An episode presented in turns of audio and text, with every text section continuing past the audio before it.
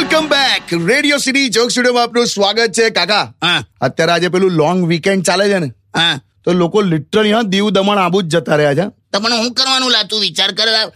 જો તમારે પતંગ ઉડાવી હોય તો કે લોકો ભેગા નહીં કરવાના ડીજે નહીં વગાડવાનું ડ્રોન ઉડાડે પોલીસ ઉપર આવે તો માણસ જતો રહે કે નહીં પછી તો એ વાત બરાબર પણ કેવું બુકિંગ છે યાર મને મને ખબર મારા ભાઈબંધો ગયા દીવ ગયા ને એમ હે તે એ લોકો ગયા હું તો તારી હાથે જ બેઠો છું ને, જો ને અ પછી મને કહેતા હતા કે ચાલ તું જોડે ચાલ મેં કોઈ જાને હવે તો જઈ આવવું જોઈએ ને મને ખબર છે એના માટે જાય છે એ લોકો ત્યાં મને નહીં ખબર પણ તમે છે ને એક વસ્તુ તો છે દારૂનું જે વિશ્લેષણ કરો છો ને કાકા એ અદ્ભુત હોય છે હમણાં બે વીક પહેલા તમે જે કીધેલું મજા આવી ગયેલી યાર તારે આજ બધું સાંભળવું છે મારા મોડે આવન કહો છેલ્લે પણ એનું વિશ્લેષણ મજાનું જ છે તું જો અમે બેઠો હોય ને પેલો આવ્યું આવ્યું હા પણ ને પહેલા પેક પર એ પ્રવક્તા થઈ જાય હા. પ્રવક્તા બીજા પેકે સત્ય પ્રવક્તા થાય હા ત્રીજા પેક પર અંગ્રેજી પ્રવક્તા થાય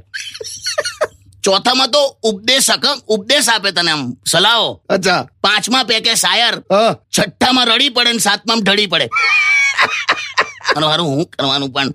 આ ટોપિક પર તો મજા જ આવે છે કાકા તમારી સાથે અલા પણ જો ને તું જો મારું એવું માનવું છે દારૂ એટલે શું શું મગજના કબજિયાતનું ઈસબગોલ એમ શું શું શું શું મગજના કબજિયાતનું ઈસબગોલ જેને લીધા પછી વિચાર ખુલીને બહાર આવે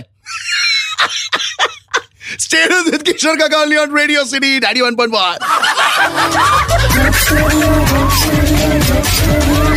Radio